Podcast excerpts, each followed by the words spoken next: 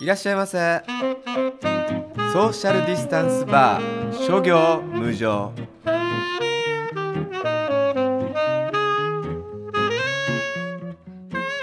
いや八代亜紀さんがね亡くなったという話をねえ、ほんといきなりでしたがどうですか八代亜紀さんの、これ多分僕一度お話ししたことあると思うんですけど、24時間ん28時間テレビだったかなんだか、うんフジテレビの生放送中うにん何かの間違いで提供が流れてるところにバンって八代亜紀さんの大仏の写真が写ってそれがしばらく静止して45秒止まったんですよ 生放送中えに放送事故として八代亜紀さんが、なんか提供なんかそのほらよくあのねお台場のあのほら、うんうんうん球体の、うん、あるあの新社屋とさはいれてはいる、はいいはいはい、つまで新社屋っていうのかわかうんないでん、すけど、あれがこうちょっとヘリコプターっぽいこうねそ上からのこう映像はいはがい流はれて提供とか流れてるよううんうなんうんところにシーいンきねなりバンって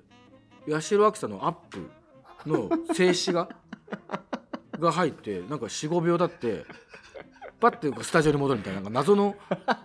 間違えるにしても一体何と間違えてこうなったんだろうっていうそこに八代亜紀さんは出てなかった出んでてすよねない出てなスタジオいに出てないです出てないですよ何と今のって間違えた八代亜紀だよね、だかうんら僕のその山城慎吾の T シャツと同じようなもので、うん突然の八代亜紀っていうかな何何がどうつながって今そうですよね八代亜紀みたいなだったんですよねなんかそういうなんかちょっと事故っぽいのがあった のが一番印象的ですかね僕は、八代亜紀さんね、あのでも借金にうん、あはそうか E テレの借金でも、あのなんか歌い上げ温度を歌い上げてくれるというか、うんうんうんうんダンプの姉御っていう言い方をそうですね僕はあのもうト長ラック距やる離トラック長距離トラック運転手が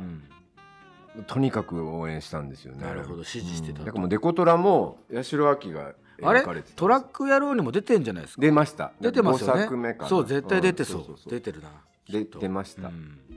あまりにもトラックのはい、人たちの人支気持がすごくがあるからね。でやっぱり船歌うんも売れたのはう、んもうトラックの運転手の人たちがラジオにリクエストするんですよなるほもうど。みんなで集まって、みんなで集まって。みんなであああのーとにかくあーもうリ各クエス局トにしようリぜクエっスてトいすう。るのをうん回ってくるんですよ、なるほど。もう八代亜紀をスターにしようぜそ俺たれちでのは八聞いてく代亜だ紀さいってを言ってもうじゃあもう一番組に何度もかかるみたいな。何度もかかる、ラジオにかかるで昔はベスト10とかチャートにうんラジオのリクエストって入ってたんですよなるほど。だからラジオのリクエストとか有線のリクエストがあれば、その曲はチャートの上に上がるんですよ。ね。うんうんでそういう力ではい。八代亜紀さんだんだん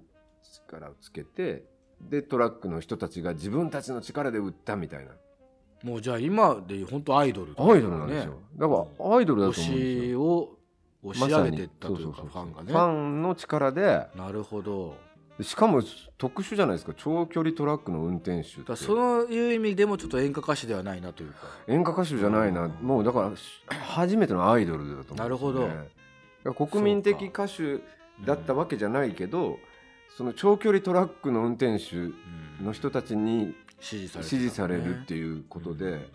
で自分たちが新曲が出たらみんな流すんですよ。その流しながらデコトラにああ八代亜紀の曲流しながら街を歩いていくみたいなだのから宣伝カーが走ってるんですよ。そうかすごい強力なだからファンによってそうだからうスタちーのダムに父親もトラックの運転手だったので、まあ、友達とかが八代亜紀のあのデコトラで来ます。来ましたねデコトラに絵が描かれたりもするんですかもちろんもちろんもちろやんっ。ぱねうんじゃあもう一番最初にトラックに描かれた人人ですね。八代亜紀さんで数多く書かれてました。でと東北のあの、まあ、一番八代八代観音と言われてる観音様になってるやつがあるんですよ八代亜紀が。観音は観音観音様になってて八代亜紀の顔をしてる。うんデコトラちょっと伝説のデコトラあーデコトラのねデコトラがあるんですデデココトトララの絵があっうてんそれがあの秋観音とか八代観音と言わもれうて祀られてるんですかもうもう伝説のデコトラがあへーだからるんですよそうかデコトラに描かれてきた女性たちっていると思うんですよそうですね僕の記憶では浜崎あゆみとかもなってる浜崎あゆみですだから八代亜紀がずっと長くて、その後工藤静香が来るそう工藤静香そう85年86年八代亜紀86年に工工藤藤静静香香浜崎あゆみですちょっと飛び飛びですよねまあだから間長がいんいでなすいよ長いんだだうんからトラック運転手たちがいかにこう義理がたいかというかそうですねそうですね支持をずっと長くずっと応援しているか、らこの間が空いてしまうというか逆にだからそれを超えてくる存在だったのがまあ工藤静香そうですね浜崎あゆみ浜という崎あゆみでもあ浜崎あゆみの時は倖、田來未派もいましたねなるほだどからうんちょっともう別れ始めてたんです確かに浜崎あゆみさんは同世代女子の支持の方が熱いイメージそうですねだからそうそうそうそ倖田う來未さんの方が男性のうん支持が強そうななるほどでも浜崎あゆみさんまあその頃はもう女性ドライバーも多かったのであの工藤静香さんとかの指示も結構女性もあれを書く人ってのはやっぱ限られた絵師ですかねあのもうだから戦闘絵師みたいなな人もしくはなんかあれかな知り合いの絵がうまいやつに任せるのかなあ違いますプロがいますいるんですよね、うんエアブラシみたいなそうそうそうすごい人まさね、にうんだから広島だとあいるんだ有名な人があの有名な人が国道2号線にあるんですよあるんだペイントしてくれるそそううそうそうそうでそこにみんな行くんですよいうのちょっといいなやっぱどういうそういうドキュメンタリーとかうんだってその 人はずーっと八代亜紀さんを描いてきたわけでしょそうですねもうみ見ずにも描けるようになったんじゃな いか水にもかけると なおそらく当時はだってすごくいっぱい書かれてたかだっら、て八代亜紀しか描いてないわけじ ゃないですかヤシロキシカじゃないけど、まあそうですね。うんで今も群馬にありますね。群群馬ここだ、うん関東だと群馬に そうかアートトラック専門店がある、なるほどねいやまあそのすごてごてにするのはあるけど絵を描くっていうのは、まあ、またその違う方がやる同じ業者の方がやるんですかうん。同じ業者でやりますね。だかじゃあらその中に引き受けて絵師がいるんだ絵師がいるんですなよねるほ。どうんで自分が描いてほしいそれめっ柄を持ってちいゃってなんかなんか主役にしたいなそれいいなだからもっと本当日本の文化だじゃないですか、うんあんなのねで東京オリンピックにもデコトラ出たぐらいだからもっとねなんかうん出せたと思うんですけどねでも八代亜紀はだからそういう意味ではピマッチしたんでしょうねなんなんか YMO さんがなんかの音楽の中継のライブでデコトラずらっと並べたところでなんかライブやってるへ見たこことがあるんですよ映像でだからそうエレクトリカルはいなはいはい音楽をやるのに美術としてデコトラがずらっとこう並んでる絵面も見たうこんとうがんあって、あれを見ちゃうとやっぱ海外の人も確かにやべえな日本ってなうんりまやすよねべえなってなりますよねそっかそんな八代亜紀さん今 LED だからね一応ね八代亜紀さんのね、あのー幼い時からの経歴をちょっと今ね、あの資料が手元にあるのではい15歳の時熊本でバスガイドをしそうななんがでらすよね熊本もうそれが売りでした年をごまかして父に内緒でキャバレーで歌い始めた、ここまではトービーさんと一緒ですよねどうですか ちょっと今まで言えてい一緒ですよねって何でバすスかガイドされてましたよね捨てませんよあれバス乗ってましたよねあバスの添乗員やってましたよね、そういうあ通販コン、うん全然違います。この人は、あの、もう歌がうまいかったんですよ。で、バスガイドって歌を歌うんですよね。マそうイクを持っかて。そうか、んもうそういう接そう客なんもですよあるからそうそうそう。んで、中卒で、バスガイドに就職して、歌を、歌が歌え中るってい卒う。バスガイド歌ってそのままキャバレーなんかもうアメリカみたいですよねそうですアよメね。リカの映画でこう見そうななんかなかなかアメリカはないですよね南部とかにいそう。な少女のお話みたいです ねもうなんかストーリーがね、そうですよね。うちで歌ってみないかいってうなっんて。目に、目をつけられてね。キャバレーで歌っていることが父にバレてすごく叱られて家を追い出されて東京に出てきたうんうん。そこで音楽学校に通いながらグループサウンズに最初入ったんですね、うん。で渋谷や銀座のキャバレーで歌っただからその父親に怒られて家を追い出される形で上京してスそのステージがステップアップしてるんですよねそうそうそうそうですね。ねこれもまたこれはねどういうふうにまあでもこうジャンルを横断した歌手だということですねだからうんそのおかげでさっき言ってた通り歌手としては演歌も歌うしそういったこうちょっとなんですかキャバレーで歌ってるっていうのはいろんな音楽をこうそうですねまあ歌謡曲歌謡も歌ったりですよねどっちかというと、だから日本酒を飲んでみたいなのは、うんだから船歌はうどっちかというとその演歌のパロディみたいなもんですよね。なるほどねそのなんかお酒はぬるめの缶がいいってほら演歌でよく描かれるやつでしょでみたいな。なるほどあーなんかもう、はいはいはいなんていうのかな。ううんん、レコード大賞はね取れなかったですね。どういった歌なんでしょうねこれはこれは悪友さんがうん男歌で作っ男の歌詞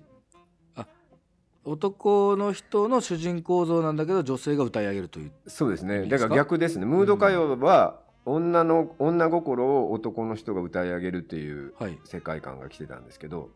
こう逆におん女の女の女心おをや男の人が男の人が歌うっていうのがずっと来てはいましたよねあ来てたんですねはいムード歌謡は。はいそれを逆のパターンで男心を、えー、八代亜紀さんに歌わせるという白友さんが歌わせるなるほどうん、歌です。でそのなんか演歌っていうものを、まあ、変えた人だと思うんでそうなんだ演歌じゃないと思うんですよね。演歌と歌謡のこの間にあるようなってことですかそうですね、まあ、八代亜紀さんってき基本ドレスを着て歌うんでそのなるほど和服じゃないじゃないですか。なるほどでこんな日本の歌なんだけど、ドレスを着て歌うはいわけで。うんなんか、えーまあ、自分の中では八代亜紀さんはうん演歌の人ではないなるほどですね。まあ綺麗綺麗な人ですけどでも遅咲きですよね。でうんだから15歳でバスガイドになって、うんでその経歴ごと好きなんですよ運転手15さん歳でバスガイドってできますかあーすごい今だとちょっと考えられないですよ考えられないですよね中卒で。でも当時ってやっぱもう社会がそういうこう放り出されることが当たり前にあったから社会にだからもうそういう成長を遂げるしかなくてうんそうだと思いますね。なったってことはじゃあスペック的には今の子たちだってそうなったらできるのかもしれないうーんまあなんかそうですね。でもどうだろう周りの子たちがそうじゃないのにってなるとなかなか難しいのかな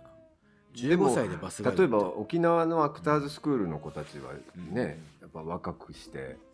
出てきてみまあたいそうスターを目指してなねのはトあレーるニけングしてっどていうそう芸能界以外でねそのバスガイドになるみたいなのはあんまりねないですよね、確かに